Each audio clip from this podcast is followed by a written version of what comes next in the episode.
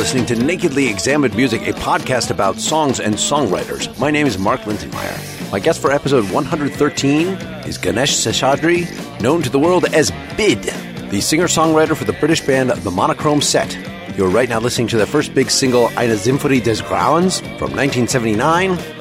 The set has released 15 albums in three different phases, first from 1980 to 1985, and they broke up for a while, then from 1990 to 1995. Then Bid ran another project called Scarlet's Well for nine albums, and the monochrome set reformed in 2012 and has been going strong since then. Today we're going to be talking about a song called A Tous from Fabula Mendax, their 2019 album, and we're going to look back to Walking with the Beast from Dante's Casino, 1990, and then to the original lineup with Adeste Fidelis from Love Zombies 1980. We'll conclude by listening to another fairly recent tune, the title track from the Spaces Everywhere album 2015. For more information, please visit themonochrome.set.co.uk. For more about this podcast, see nakedlyexaminedmusic.com. And if you'd like to support the effort and get an ad-free feed, go to patreon.com slash nakedlyexaminedmusic. I will have played a little bit of Eine Symphonie des Grauens, the single from 1979. Why all the foreign? When we were using film titles, you know, and Eine Symphonie des Grauens was the German for A Symphony of Shudders, which was the 1922 Murnau film Nosferatu. That was the subtitle of the gotcha. film. Yeah, we thought, well, I thought that was a nice title, so bunged it on. After I'd written the lyric, and I had no idea what the lyric was about. And in fact, the lyrics that we're talking about today are lyrics where I sort of ha- do have an idea of what they're about. But quite a lot of the lyrics that I write are kind of semi-automatic. They just come out. And I still don't know what that song is, actually, what the subject matter is. Yeah, it's interesting still to see the stylistic and the through line to the present. So we want to get pretty quickly to so Fabula Mendax 2019 is the album EUX. Well, it's pronounced Ertus. Etus, okay. Ertus, yeah. Ertus is just an irregular French word. It just means all of them in French. And um, there is a similarity in feel between Eine Symphony and Ertus, I think, in my opinion. The kind of rhythmical, incessant beat and the very dark subject matter. All right, well, let's play and then we'll talk about it in some detail.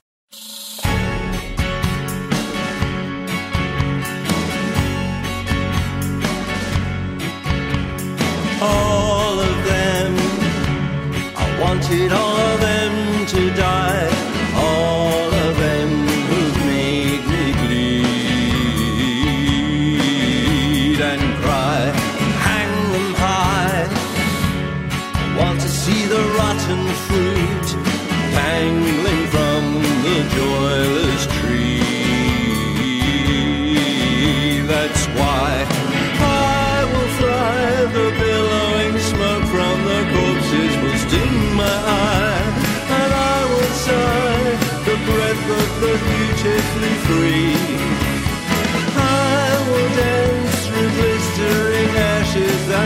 and burn.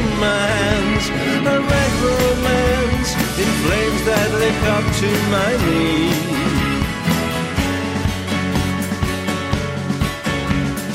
all of them.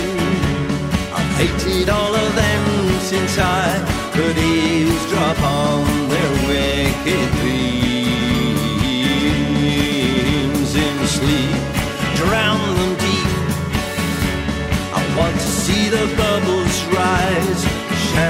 champagne of their sowing schemes. I reap I leave from body to body that rise bobbing in the need, and I will weep the tears of the beautifully free. I will laugh, the waters of wildness will swell up and kiss my calf. This is my raft, I'll sail on the hideous sea. Black hands and wet feet high lit up with fireflies, swirl round my head, swirl round the dead. This be my bed, this be my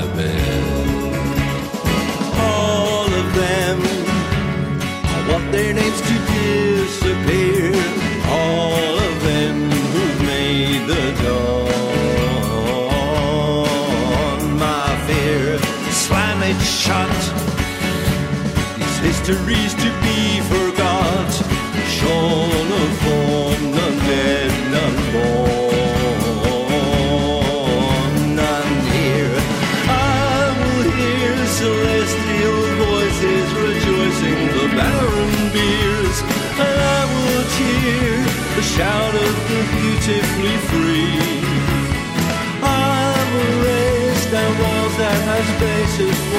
Portraits without a face, and I will trace my finger down an empty tree. Black hands and wet feet high, lit up with fireflies, swirl around my head, swirl around the dead. This be my bed, this be my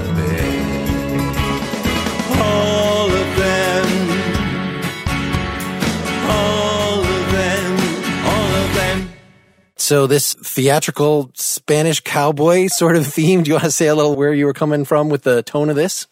the music is kind of like almost big band Tamla. And the drummer picked on that immediately. It is kind of, you know, because we're just, if anything, I know a lot of British bands were influenced by British music, by the Beatles and things. We weren't. We were more influenced by Motown. And there is something about that. I think, you know, I can just see, I mean, Martha Vandellas or something singing this, but not with those lyrics. This kind of girl band singing something like that with this big beat. But it just doesn't come across like that. Of course, once it goes through our slimy hands, it, it ends up as being very different. But it's a, and it's a very kind of rich thing. We just decided to throw the kitchen sink at it. So the whole thing is kind of rich and warm and dark and you have all those lovely violins that come in in the chorus and stuff like that. But it's slightly psychopathic, the lyrics and the and the beat of the song, and kind of just rhythmical, and it just keeps going. And the lyrics are somewhat, very slightly influenced by Edgar Allan Poe. One of the last poems he wrote, which were the Bells. It's an insane piece of poetry which is just very rhythmical and almost quite crude, but brilliantly written with an awful lot of internal rhymes. And it just, it's very compelling when you read it. And it's tumble into darkness, which is really what the song is. Yeah, well, it's, it's, it's sort of a revenge orgy. Because it's similar to a little bit the second song on the album, Throw It Out the Window, is just throwing things out out of the house which were given to you by people that you don't like. But Ertus is just straight ahead wanting to kill everyone. You could say that it's a teenage angst or something, but it's just very killing people, really killing people that have annoyed you. And it's also somewhat, um, doesn't derive from, but I, I took it as a sort of spirit to the song as well. There's a song called Pirate Jenny by Bertolt Brecht and Kurt Weill on the Thrupney Opera, which is sung by Lotte Lenya. It's just a, a serving wench in a bar in Berlin who just dreams of killing everyone that insults her. And pirates come into the bay and she joins up with them and they go in on a murderous rampage. But it's the kind of thing I suppose, you know, normal people do think about, but they don't actually express it, especially not in a song. Yeah, I was going to ask sort of about the distinction. Maybe this is not a real distinction between more literary songs, like this is a character and there's specific historical things either in the lyrics or suggested by the old time musical accompaniment that, yeah, so mentioning Three Penny Opera seems right on the money, or is this a maybe exaggerated, maybe, uh, but has some relation to a personal expression, you know, just like My Life by John Lennon, you know, There's always a bit of personal expression in there, which I, I don't know if I want to go into. but, you know, I've had a, shall we say, I've had a strange life, but it made me what I am. I like the, the destination, but I wouldn't, I wouldn't recommend the route to anybody. It's slightly cathartic, but, you know, everyone's songs are in some way or another. I, I do like, if there's a history in there, then it might come from the words, but I'm just influenced by that's how I learned how to write songs is by reading Restoration poetry, 18th century Restoration poetry, Jonathan Swift and things like that. The, people who weren't necessarily the greatest poets, but very li- lyrical rhymers, you know. And I just picked up those words, and I just love to pick up words and use things which aren't used in common speech, but then that's what poetry used to be like, at least. So why not? You know, these words still have some meaning, so I'll use them, especially when you know more words. It's easier to find rhymes, you know. I've got a rhyme in there somewhere which I will leap from body to body that rise bobbing in the neap. You know, I use the word neap as in tide, you know. Yes. So I've just got, I know the word neap, so it was just useful because I could find something to rhyme with leap. It's just useful to have all that uh, library of words to draw from. It enriches the expression of what you want to say, I think. And I take it you are a lyrics and melody first writer? Funny thing is, I tend to do this it all at once.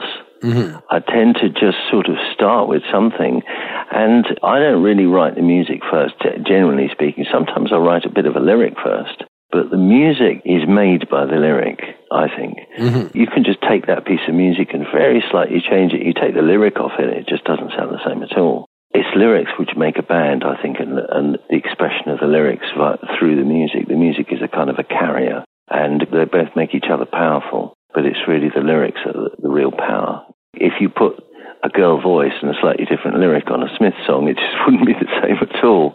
You know, it's got to have something to say. You've got to have something to say on it. The way that you say it and the expression that you have. Well, I know that's something that you essentially did with Scarlet's Well, the project, which we're not actually going to talk about anything by, but you know, you took a long break. That's important in a way. It's important because that's really when I thought I learned to write properly to really f- fulfill a kind of being a wider, deeper songwriter is after the band split up in 1996. And I know two of the songs are, are written before that. It's really post that period that I started to become much more of a poetic lyric writer. So that was very, very important to me to get out of the monochrome set and do something where I was writing songs where people weren't expecting a certain thing, which it's rather difficult when you're in any band, you know. And I know a lot of good songwriters who are in successful bands who can't really go laterally because they just wouldn't, fans wouldn't like it. But they're still very talented. They can do other things. So often they have to go off and do side projects and things, you know, because they, they're just not able to that they're trapped by their success. Exactly. Uh, is this, so is it an advantage that your stuff had not made it over to the States, at least not since I was only listening to top 40 radio in the early 80s as a young. So maybe if I was slightly older, I would have gotten a, a, hang on this as well. But I certainly recognize this as kin to a lot of the stuff, Soft Boys and XTC and things that I'm, I got very into in college. But has it been, you know, since you're, I guess, more of a cult band that you have that freedom that you're sort of already expected to be unexpected? I think that since the very beginning, we didn't really care so much about chart success, commercial success, because we already had, from the very first three or four gigs, we'd built up quite a big live following. So we already had this big live following throughout um, from 78 to 80 and 81. And we had this paradox is, is when we left DinDisc after the first two albums in, in 1981, we had the two biggest kind of bands, virtually live bands in the UK, were, were the Monochrome Set and Siouxsie the Banshees, and neither of us could get record deals. We weren't getting into the charts, or, uh, and, but we were playing in places where we had massively more people in the audience than people who were in the charts, you see. It's just a kind of weird thing. So we've been okay. It's also bearing in mind that those, those early uh, Rough Trade singles, of which Eine Symphonie was one, they sold enough that nowadays, or even in those days, had those singles been allowed in the charts, and they weren't, independent records sold from independent record shops weren't allowed in the charts full stop, and they would have got into the top 10. They sold so many records. So it's not true to say that the certain bands which people might have thought, oh, they're perennial has-beens or whatever. No, we and they and a lot of bands actually sold an awful lot of records. There was a band called Crass in the 80s who were one of the biggest selling bands in Europe, but people still hard, barely know them, you know, because they just weren't in the charts at all. Yes, and I'm sure it's further distorted by which things of the British charts actually make it over to the US is not. Yeah, yeah, and also which things actually make it to number one in the British charts because there's an awful lot of tweaking going on, shall we say, when it comes to the charts. And I think it's also its longevity. You know, if you've got something to say and you keep doing new things and you keep moving forward and you just don't reproduce the same stuff, and maybe it was good that we weren't a big chart band in the early days, and uh, so we didn't feel restricted in that way, uh, at least at that time, that we just kept pushing and doing different things and being in our own little bubble and being just creative, you know. We just kept up the longevity because people then came to us because if they wanted to hear something new and, and various. So we kept going in that way. So let's again look back at the new song. So this is a self-produced, self-contained sort of thing. How, how did the arrangement come together on this? As I normally do, or as, or as I have done since the very late 90s, is I would write the song and I'd just demo it and I'd just send the demo to the band and then we start re- working on it. And the working, the, the, the kind of technical arrangements and things develop from just actual physical rehearsal, which is very important. And then you get ideas from the, the way people react to it and the way people start playing towards it. And then you get ideas of how to just shift things around, you know. It's kind of difficult to describe, but that's, that's the way you do it you know, after rehearsals, we go into the studio and start recording. And I've just, we work in this most fantastic studio with an incredibly sympathetic sound engineer who's also a very good producer and a multi instrumentalist himself, John Clayton. And um, he knows an awful lot of musicians, so I just kind of click my fingers and say, I want a brass section. And he just gets in uh, some really, really good brass players, or in this case on this album, a, a great viola and violin and dulcimer player and we just go from there. You know, whatever we actually specifically want for an album, ideas start coming in and thinking, yeah, okay, let's go for that, or let's do it digitally, or no, let's get some real people in. And it's just a kind of gentle layering process. And it's not all done in one go. It's done over a period of a few weeks, but a few days at a time to give us time to cogitate. You're saying that the lyrics write the music, the, the music writes the arrangement. I mean, this is a very coherent arrangement in terms of you know, what could we make it if you if you've already been playing rehearsing live with this big drum harpsichord? That's a harpsichord, and, and then you know it goes into strings, and, and then we have various other things. And there's in the background somewhere in the chorus, there's some very high choir vocals and stuff like that. You know, it is because I'm an experienced writer now. I pretty much know that what I write is going to be the arrangement. So I arrange and I write a song to make it that's pretty much going to be the final thing, except that we might say, well, let's make the middle eight just a, few bars longer or a few bars shorter or something like that. But it's not really going to change that much because I kind of know what I'm doing, if you like. Well, I was wondering in particular about the drums going to the second verse. Let me just play a little bit of that.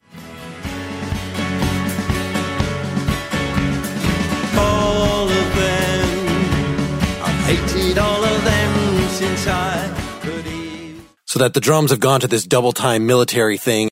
And that's fantastic. See, I didn't expect him to do that. so that's one thing. It's that that's why I love working with him because he does things that I don't expect him to do. So he did a, a fairly basic pattern on the first verse, and in the second verse he did, he did the military drumming, and on the third verse he does both. I think he goes from one to the other.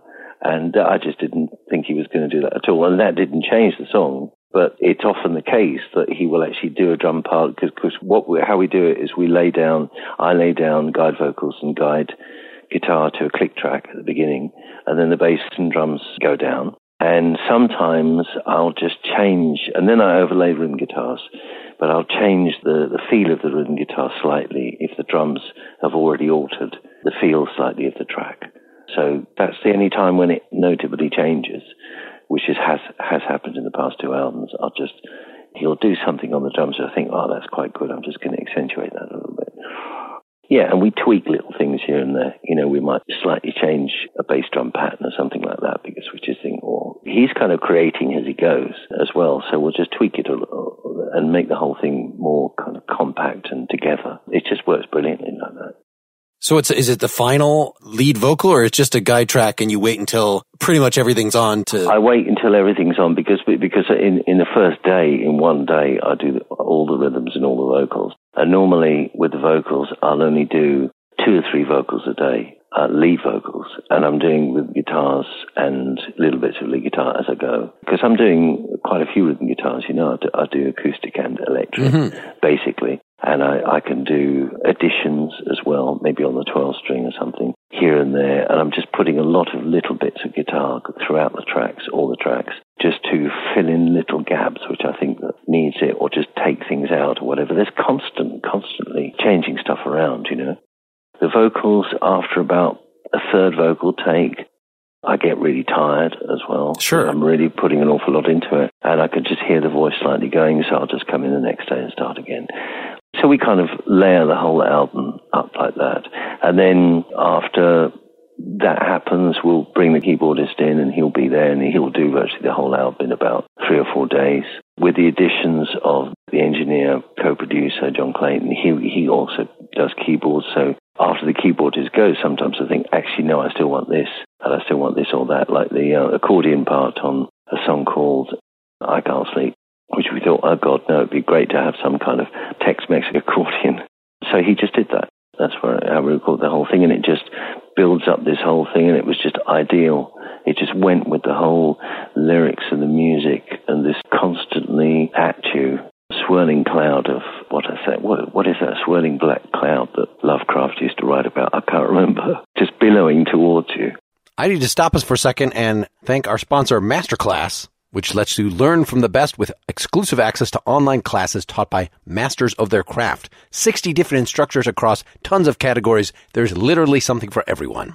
I know I've told you a lot about the music courses, crossing all genres with luminaries like Herbie Hancock, Hans Zimmer, Christina Aguilera, Reba McEntire, Usher, Danny Elfman, Itzhak Perlman, Carlos Santana, etc. This week I was preparing for an episode on Martin Scorsese for my Pretty Much Pop podcast, and so I listened to about two thirds of his course on filmmaking, including lecture 23, The Power of Music, which talks about his discovery for his early films that you don't actually have to come up with a score. You can use the kind of music that would people be just listening to on the radio or in the environments you're filming and how he uses music even played on set to time camera movements, to inspire the cast, and really just thinks of music as not just an arbitrary addition to a particular set of image, but just as integral so for me, it was illuminating to kind of visit the image to sound equation from the other direction from my usual approach, where I might be thinking in songwriting of how do I visualize what I'm trying to convey through sound. For Scorsese, it's how do I convey this singular emotion through the combination of both. So in conclusion, I highly recommend the Masterclass Annual All Access Pass, which gives you access to every masterclass and as a Nakedly Examined Music podcast listener, you get 15% off an all access pass. Just go to masterclass.com slash examined. That's masterclass.com slash examined for 15% off masterclass. So speaking of accordion, let's throw out the second song to consider sort of how this process has changed over time. Walking with the Beast. Yeah, Walking This is way back from Dante's Casino 1990, but has a similar high profile rhythm section, various ethnic, sometimes Spanishy overtones. We're actually on all three of these songs have some of that. And in this case, has just like the song we just heard, extra little percussion bits all over the place and this crazy, in this case, accordion part. Do you want to say a little about this before we play it? Part of that song was written by the original drummer, J.D. Haney, in, in the Monochrome set, and he used to write an awful lot of the lyrics in the first two albums, and he still used to send me lyrics, and there were two or three lines that he wrote in a particular song. I think Walking with the Beast and the title of the song, and a couple of lines from the chorus, and I just wrote the rest of the lyric around it, and it's very much had the feel of Brecht about it again. And again, it was just insistent and heavily lyrical, and just um, also not just Brecht. It was God who who wrote Port of Amsterdam. You know, the Belgian, the guy who used to smoke millions of Gitane. I can't remember his name. Anyway, just that sort of feel about it. This kind of like pre-war French, Belgian, German feel about the lyric. It's just inevitable when you're saying rhythm guitar. Well, I mean, everything's got this heavily rhythm guitar feel about it, really, because that's that's the song. And I have that problem on live uh, when we play live. We play live and we get a sound mix, and they always turn the rhythm guitar right down. And I just say, don't do that because like that's part of the the sound of the band. It's like this really strong rhythm guitar right at the beginning. It's like, can you imagine a sound engineer doing it to Joni Mitchell? You know, turning her, her guitar right down. It doesn't make any sense because that's that's the song. That's half of the song people don't get that sometimes, but maybe because most bands rhythm guitar is just it's just plonking away really boringly in the background, but it's not with us. It's a major part of the instrumentation. The exotic feel to the whole thing, it's already sort of started. You know, it started from the, the early period of the monochrome set. It's just bringing in all these influences. Really, we were so influenced by American music and the exotic influences from, from the West Coast and uh, Texas psychedelia and things like that.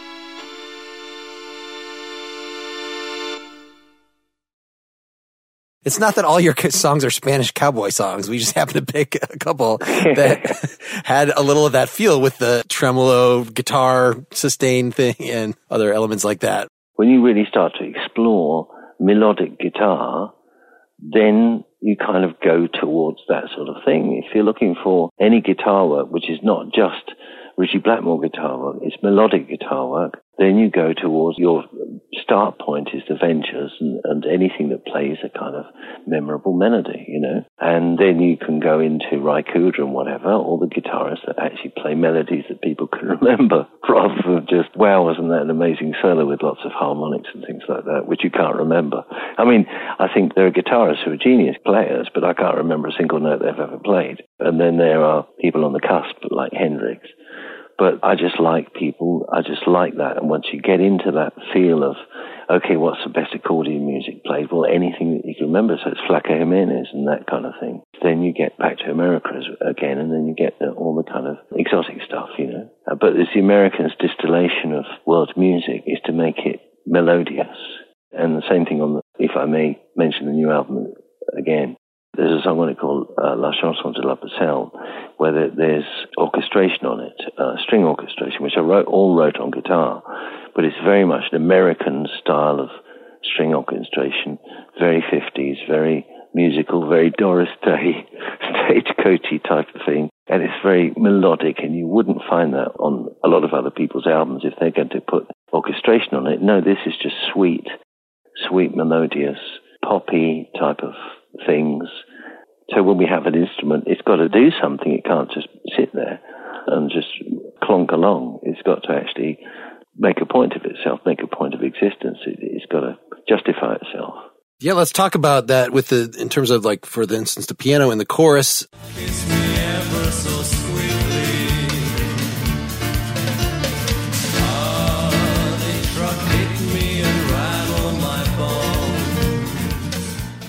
Is there a specific kind of, is that a samba in particular? I'm trying to think if there's a. So that was Orson Presence on piano and he was brilliant. And yeah, there's a little bit of, uh, I don't know what you call that music, but it's kind of like, uh, it is sort of uh, Central or South American. I don't really know. I don't really care, but. The, the Cuban, Ricky Ricardo, you know. that's exactly, yes, Cuban, that's right. And yeah, it is. It's like, it's a mishmash of stuff. But it just works, you know. So it doesn't really matter. We're not trying to be one thing. We'll just take something and just, well, we're going to chuck it in there, you know. It's like fusion food, you know, but not fusion food to impress people, but fusion food just because it works. So we'll just chuck that in there because it works. It's different if you're David Byrne and you're doing an album like the Rei Momo where you're, I'm going to teach the world about Latin music or, you know, the Ry Cooder going down to Cuba and recording all the musicians there. Whereas if you, in a pop setting, you know, even back to the Beatles, if they're pulling out some, you're trying to pull out a part of your subconscious. You know, you're, you're pulling on a type of music that you probably never actually sat down and, you know, studied a lot of, but it's this thing that, you know, was on TV, maybe on. It's going in a direction where it's exciting because you think, oh, I've not heard that and it works really well. There's a part of it which is selfish. It's not in trying to impress people. It's just getting you think, oh my God, I've not heard anything like that before. That's fantastic. And it just works and it's just exciting, you know, to do something like that. I'm really not interested in replicating. Although we do sometimes replicate things which people have done before, and that's fair enough, and, and we're sort of relaxed about that, you know, if we just do a ordinary rock or a pop song or whatever if it just works, it works. But sometimes I just love going and getting somewhere where you think this is great and you feel smug about it. You know, you kind of get somewhere and you think this is fantastic. I've never heard anything like this before. It doesn't really matter if people get it or not. I mean, maybe subconsciously they will. But it's exciting to do that. It's art to do that. I don't want to just replicate, just bring out some, well, you know, Ry Cooder also worked with some African musicians and it was fantastic to actually hear that stuff. But it just doesn't interest me at all. Just to put things on. No, I'll use that instrument, but I'll use that instrument in a way that they don't use it. I'll just use that instrument all those weird string instruments that they use and it sounds fantastic, but I'm not going to use it like them. You know, I'm not, not going to have like 20 minutes of just plonking away on a bloody string thing, pardon the language. I'm going to chuck it in somewhere that I think, oh, well, it could do with some shimmery things in there. We'll just chuck it on, you know. Well, if you're talking about pulling these various elements in, it's not just I'm creating a new mixture of things that you haven't heard before, but I'm doing it in a way that is immediately danceable and accessible, at least in this case of this song. I think it's really important for any artist to really listen to stuff and to really try to enjoy it. I mean, listen to a really wide range of things if possible. Also, lyric writers and listen to the great, the towering geniuses like Fats Waller of, of pre war music and listen to other sorts of music and listen to the sounds and listen to things. It, it kind of bugged me sometimes, you know, once when I said to some musicians, well, we were talking about vocals. I said, well, do it, do it the way the Eagles used to do it. And they said, the Eagles, you must be joking. I can't stand them. And I thought to myself, what are you talking about? I'm just saying do it like that. It's like, because you've got to know how other people do it. You know, it's, it's like being an artist. I mean, a painter would go into an art gallery and just and not really look at the results. They would just look at the technique of how Constable would, would do clouds or how Degas would just get this wash of things or how Turner would do something. And it's just, it, it just goes into your subconscious and you learn how to do certain things and you don't feel subconscious or you don't feel guilty or you don't feel stupid doing it because it sounds good. I mean, 50s American harmony vocals are just tremendous, you know, and you can't get better than that. And you can do variations on it and you can put maybe some kind of madrigal fourths in there or something and make it kind of interestingly weird, but there's nothing like it. So that's the way you do it. So you can always fall back on things that if you're in a, a, studio and you're recording something, and if you don't listen to all that stuff and you don't look at the past and you don't look at the way people have done things, then you've got nothing to fall back on and nothing to bring in to what you're doing. You can't go in any direction at all if you don't know all the directions that people have, other people have taken. Yeah, can we say something in terms of the poetry sources of this? And maybe this involves trying to pull apart what parts were J.D. Haney and what parts were, were you, if that is relevant. But first, just the chorus. I mean, this pretty much, if you're ever doing, oh, muscle of love, oh, you know, this, this sort of poetic and muscle of love, kiss me uh, ever so sweetly. I'm, I'm singing to the universe or something like this. I want to say something about kind of where that sort of gesture comes from for you? The whole song, it's written partly as a kind of old fashioned Shakespearean chorus. so it's like written as someone commenting on someone, and also partly written by the person, uh, partly sung in the voice of the person, him or herself. This song is very, very personal and dark, and it's not singing out to the world at all. It's singing to, should we say, himself. It's like a whisper to himself. The whole song. It's a dark whisper. So yeah, putting that part and the I love you madly, I'll kiss you gladly in the context of the first verse. Yeah. A crumpled suit, a man filled with one desire to taste the milk of human kindness, or a shroud of velvet blindness. So this was all in the source material again too that you got from No, no, I wrote all that. Okay. Love is a drug. That's really what the whole song is, is but I'm just making a piece of boiled chicken into a curry. That's all. I'm just foliating it the whole thing is just about the one thing. It's just about a man who is just obsessed with not necessarily sex, but just the whole thing, eroticism mainly, I suppose. Well, loss of control, right? Yeah, it's kind of like loss of control in the same way that it's a, he's a kind of sexaholic, but not for the sake of sex, erotaholic or something. It's civilization and its discontents that the erotic looking to break free. Yeah. Yeah. Well, no, this is a part of civilization. That's the thing. That's the delicious thing about it. This is as much as part of civilization as, as Chartres Cathedral. So interesting structure to this song because it's not just verse, verse, verse, and then chorus. It's verse with a B section, but then back to the verse, and then then here's the actual chorus. I do verse, chorus, verse, chorus, you know, verse, chorus, verse, chorus, middle eight, verse, chorus, end. That's the basic structure, but sometimes the verses have a double section to them, which they do on, on the latest album on a couple of tracks.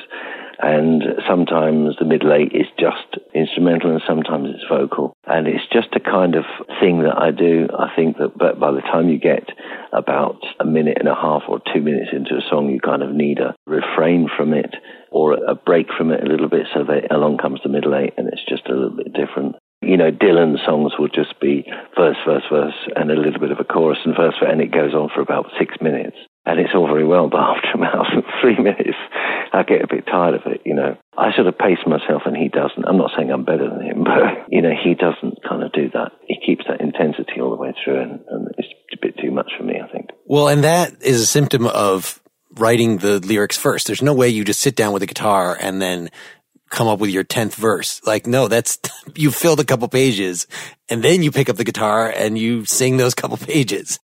No, really. I mean, with this song, I think that with all the songs, you know, I start with a couple of lines, maybe, and then the music comes and the whole thing flows. It seemed to me, yeah, I mean, I don't really know with him, but it seemed to me that he was he was writing all the lyrics first, yeah, in a kind of way that he knew that he could put music to. Probably on a scroll. well, I know he, he used to write, I think, on a, on a kind of big whiteboard with words all over the place.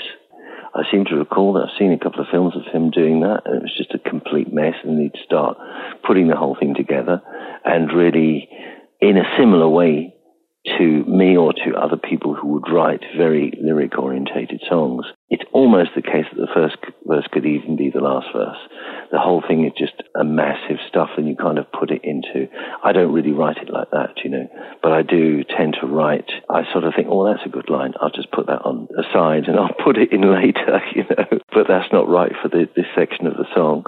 So, so a whole load of, it's just very, very scrappy. So I'll have uh, particularly with, for example, Ertus, I just sort of had to move lines around quite a lot and then structure it a little bit more. But and I think probably I can't remember how I wrote Walking the Beast, but it was probably the same kind of thing. That was like words would come into my head. Often when I'm just you know in the kitchen frying an onion, a phrase would come into my head, and I'd sort of race into the front room and just write it down, and I'd just put it in somewhere, you know, at some point in the song. I mean, there's a song, an old monochrome set song called Jet Set which people think it was like a heavily constructed song, but the whole song wrote itself in about 10 minutes flat. And I think the same thing with Minor Symphony. So there are some songs which, which don't have a lot of lyrics to them and they just write themselves immediately. And I don't have any control over it at all. It just all comes out, you know, another part of my body, another part of my brain. Songs like this would just be a lot of phrases to a degree put together, but I would have a fairly strong control about the, the flow of the, the way things should be. Well, let's point out just one piece of the arrangement that can feel like an alien presence, a collaborator entering with their own melody, which is a guitar solo. Let's play a second of that.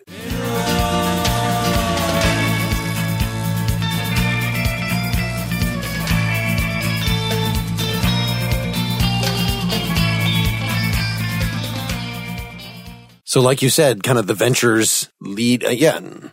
And it just seemed to work. It's a bit incongruous, it just seems to work somehow. It's a little bit odd, maybe, but maybe something something you might see in Once Upon a Time in the West or something. I don't know.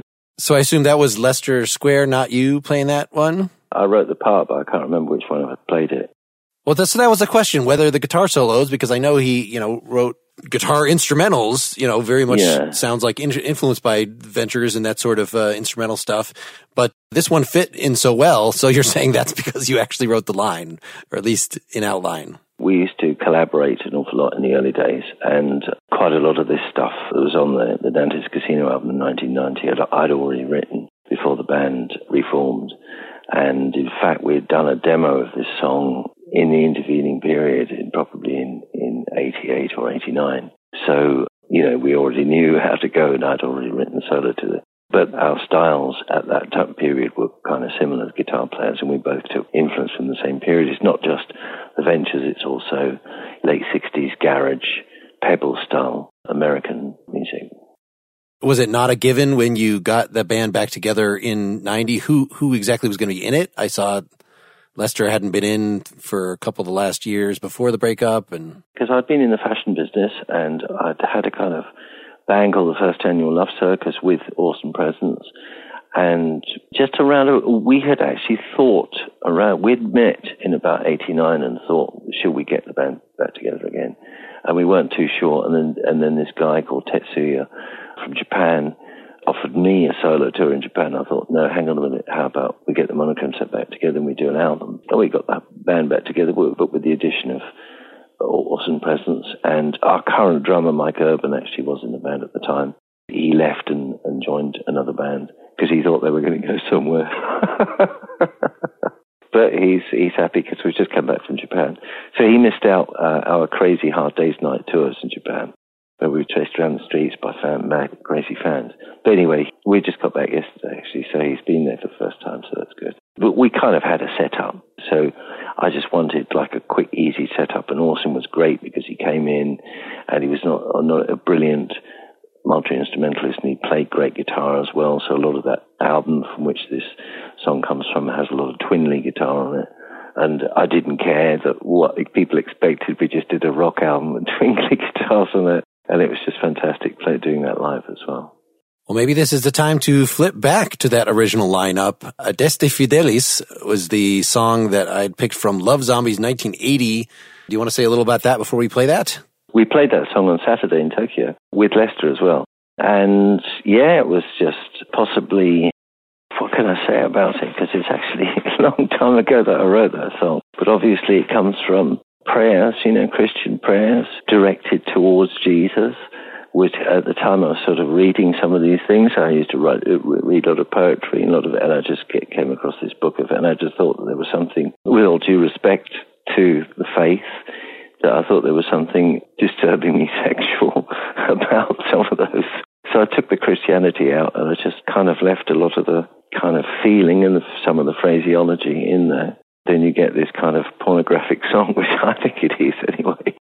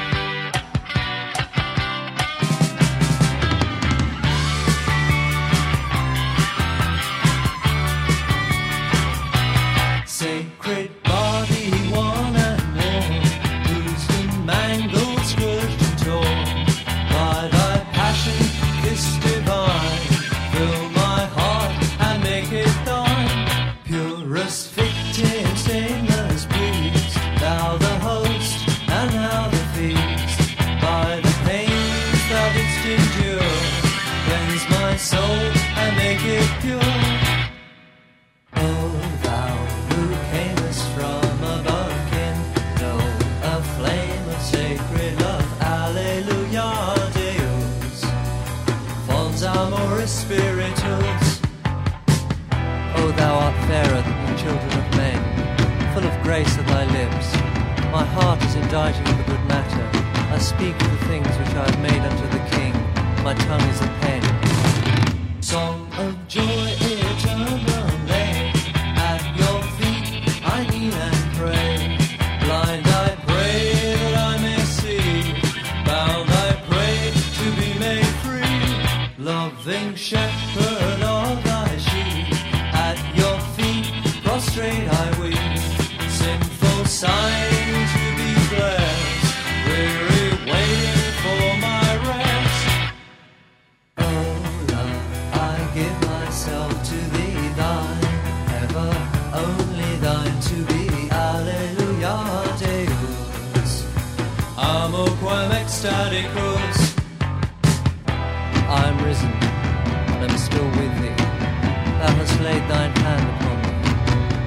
searched me out and known me. Thou knowest my down sitting and mine uprising.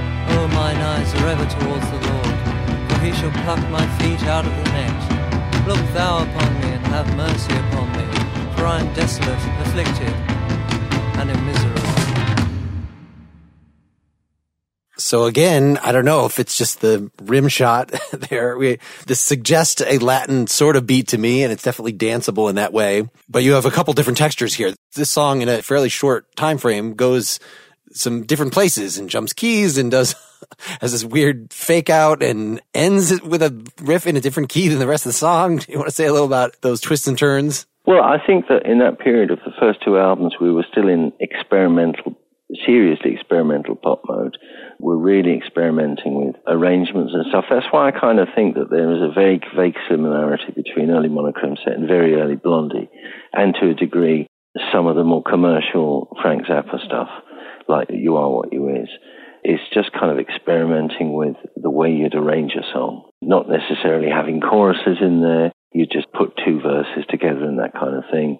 And you would experiment with keys. And we kind of stopped a little bit after that and just went exploring in different avenues because there's only so much you can do. Well, was some of that a matter of swapping out drummers? Because some of what's most distinctive about these early albums to me are the, like, on this song, what just happened with the toms in the chorus, this offbeat thing that is still catchy, but He was incredibly creative, incre- very intelligent guy, very, very creative, very similar to the drummer that we have now. And we used to rehearse an awful lot and just try different things out. And yes, it is true that the drums played a, a much um, bigger role in the first two albums at the time of, of the you know first few albums, shall we say, because he was like that, because he was he would approach it very intellectually, and it was just so therefore it was very interesting. But you could say in a way, from the point of view of a writer, that you, that could make you lazy because then you would expect you know someone to come up with something or whatever. It just seemed to work and in rehearsals and stuff, and that's the way we recorded it. So, well, he just fancied doing something, so he just went ahead and did it, and it worked, you know. the story of my discovery of interesting music as I got into college was discovering that this stuff I'd been listening to the early 80s, you know, as a, as a kid, the smartest of it was post punk, or I think of as post prog, so that we're you all fans or reacting to in some ways this, you know, a decade of Yes and King Crimson and all this kind of stuff because there's, you know, it's danceable, but it's still got remnants, just like the Talking Heads and those other kind of bands.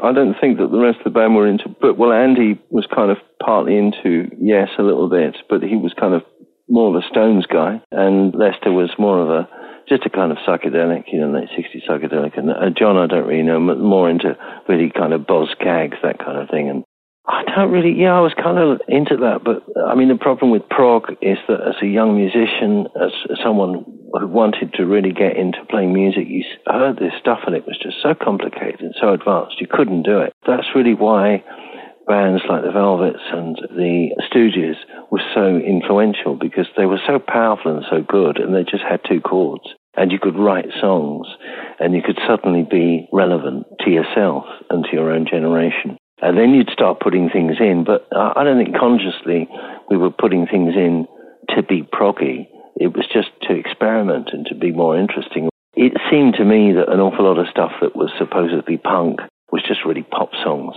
done in a slightly different way. There were some interesting people that were doing pop songs in a slightly different way, like the Buzzcocks.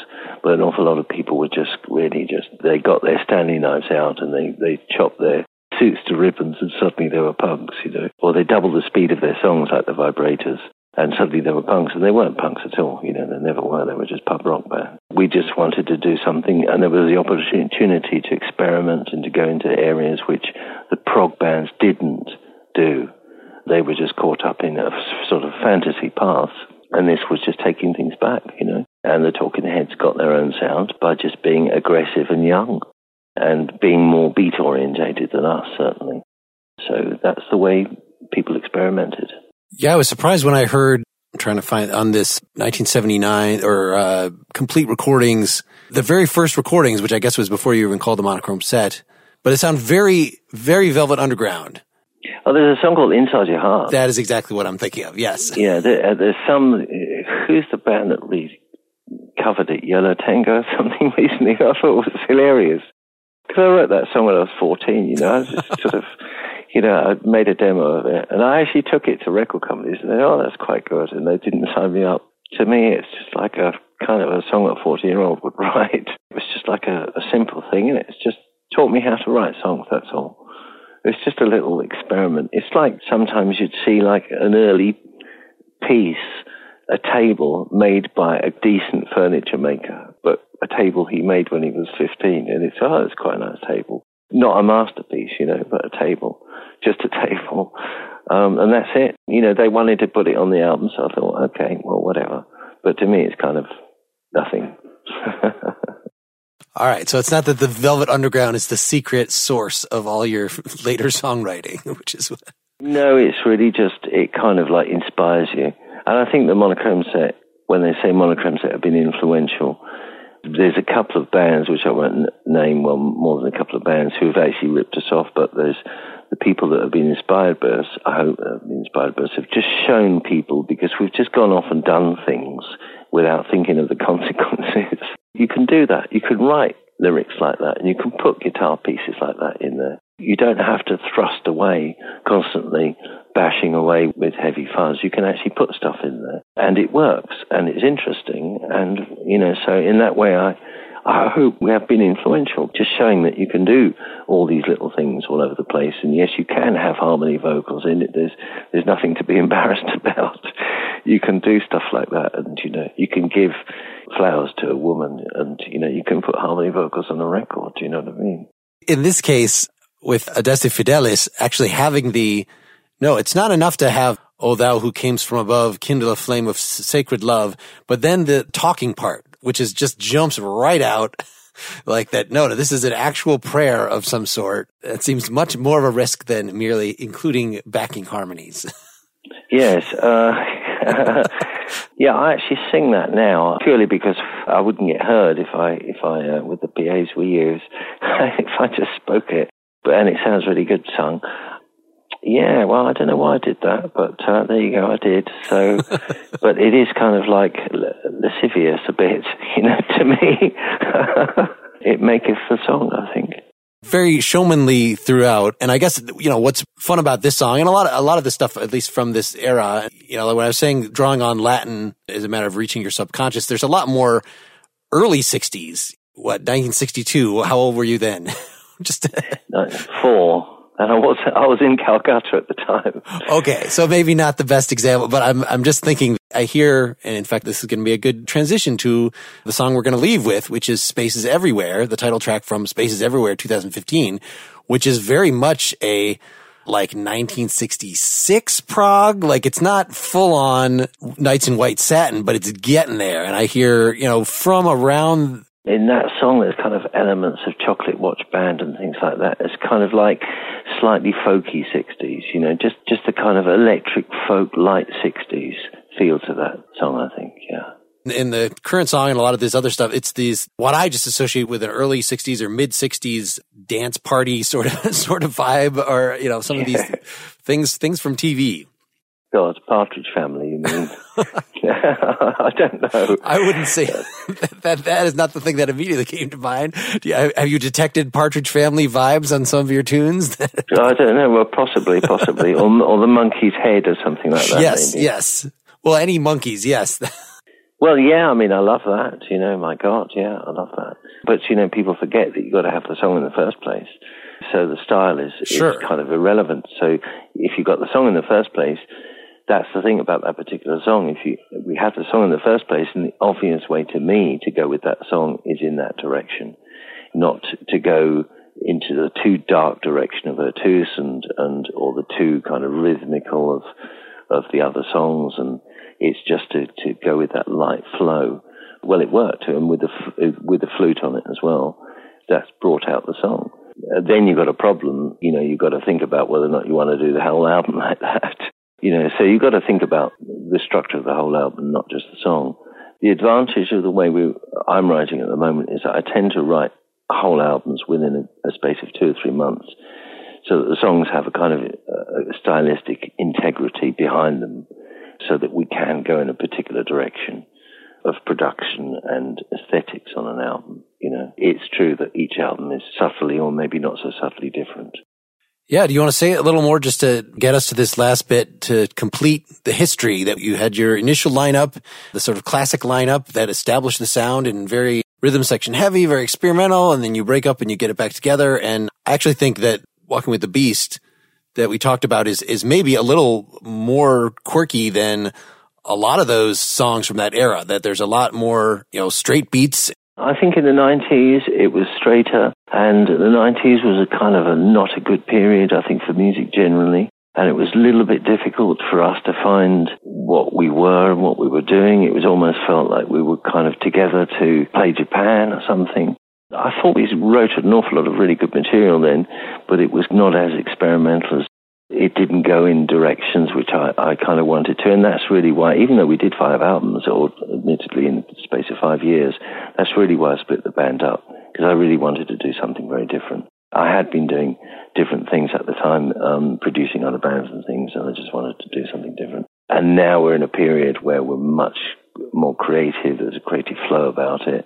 But it's just, it's, I think for a lot of bands, that period of the 90s was just very difficult. It's just difficult to explain why it was like that.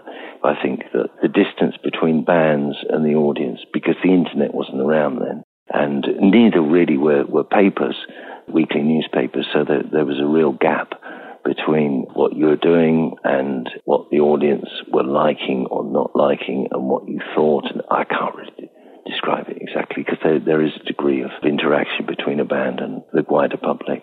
Although I say we're in a bubble, there's still a little bit of that.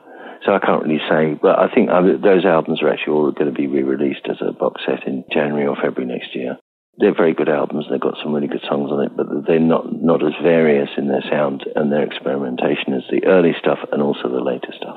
So are these six albums with the new lineup? Do you see that as a continuation of the Scarlet's Well thing you started, or that was just a you know a side project, an experiment? I mean, I did seven albums with Scarlet's Well, so it was a full-on thing, and it was they actually, you know, it's virtually been forgotten, but they sold really well first two or three albums sell better than the monochrome set, but it's just kind of been forgotten. But that's the way it is. You got to re-release them. I could only find a few things on YouTube. I've got to find a way of putting them all on Spotify as well because they've just they've just been caught in that particular era where I mean the record company went bust, and I've just got to find some way of actually getting them out again, and I will in the next six months or so. But in the next next year with the box set of five and the re-release of individually of Strange Boutique and Love Zombies, we've got seven albums being released next year. So it's like I've got to like bide my time a little bit, but I, I will be doing that and in the meantime, we've just got a lovely creative flow, and you know we've had the same lineup for two uh, albums, and it's just a question of who dies first. You know, maybe someone dies. You know, no, li- literally. There's a famous uh, British comedian called Ken Dodd who who died a couple of years ago, I think. And while he was on his deathbed, he was still writing jokes. And it's really that's what showbiz is all about. You kind of keep going until you die, and that's what we're going to do now. We've decided. And you know, if someone dies, unless it's me, because I write all the songs. Unless it's me, if someone dies, it's just going to be replaced, and we just keep going until we just, you know, we all end up at the crematorium. There you go. You're not going to pass it off to your descendants. No, we're not going to hand it down because I think we've been handing it down already. So, you know, there's bands who have been nicking stuff off us can carry on and become millionaires and we'll just keep going in our own bottom of the, just above the bottom of the barrel. It's very comfy down here. I can tell you. Nice, warm and cozy. Well, all right. So again, here's Spaces Everywhere. So this is the last album with Lester Square on it, right? On your original guitarist. That's right, yeah. Well, that, thanks so much for doing this. Well, it's been a great pleasure. Yeah, I think this run of the last, what, six, seven albums now since you got back together is definitely the most, as endearing as the early stuff is. Like this is, maturity is nice. Let's say Thank you.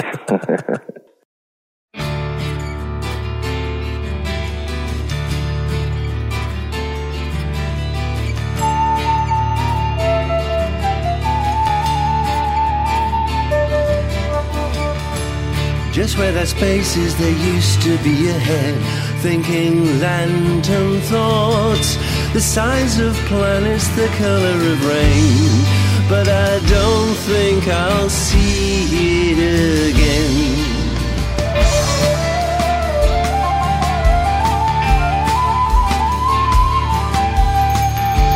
Just where that chair is, there used to be a shape of things to come. Multi-dimensional scatterbrain. And I don't think I'll see it again. There are spaces everywhere.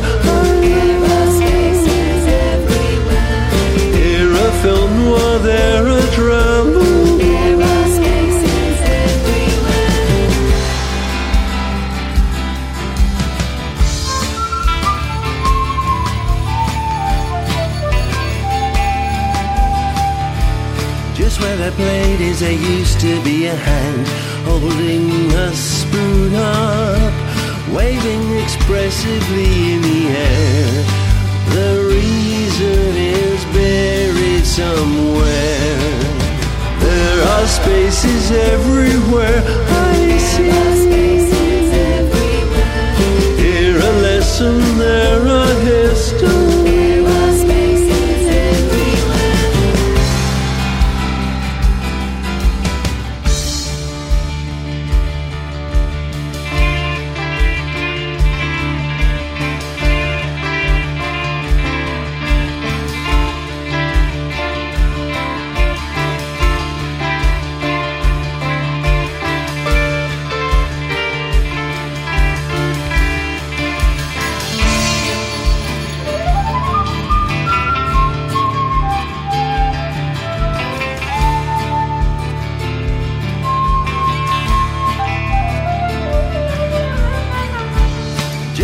Step is, there used to be a laugh rising to the sky, twisting infectiously as it soars. And I don't think I'll hear it anymore. There are spaces everywhere. I find. Hear a song of something lost in time. Spaces everywhere.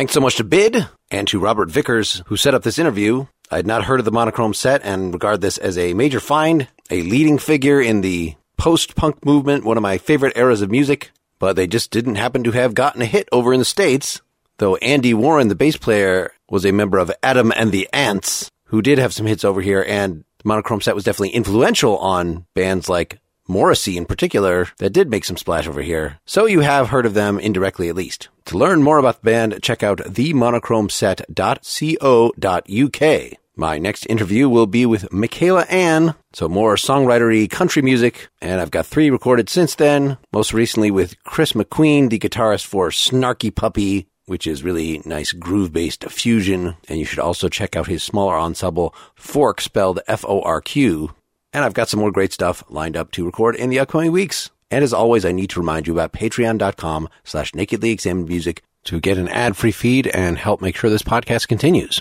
So it's a good 2020 so far. Hope you're doing well. Keep on musicking. Until next time, this is Mark Linsenmayer signing off.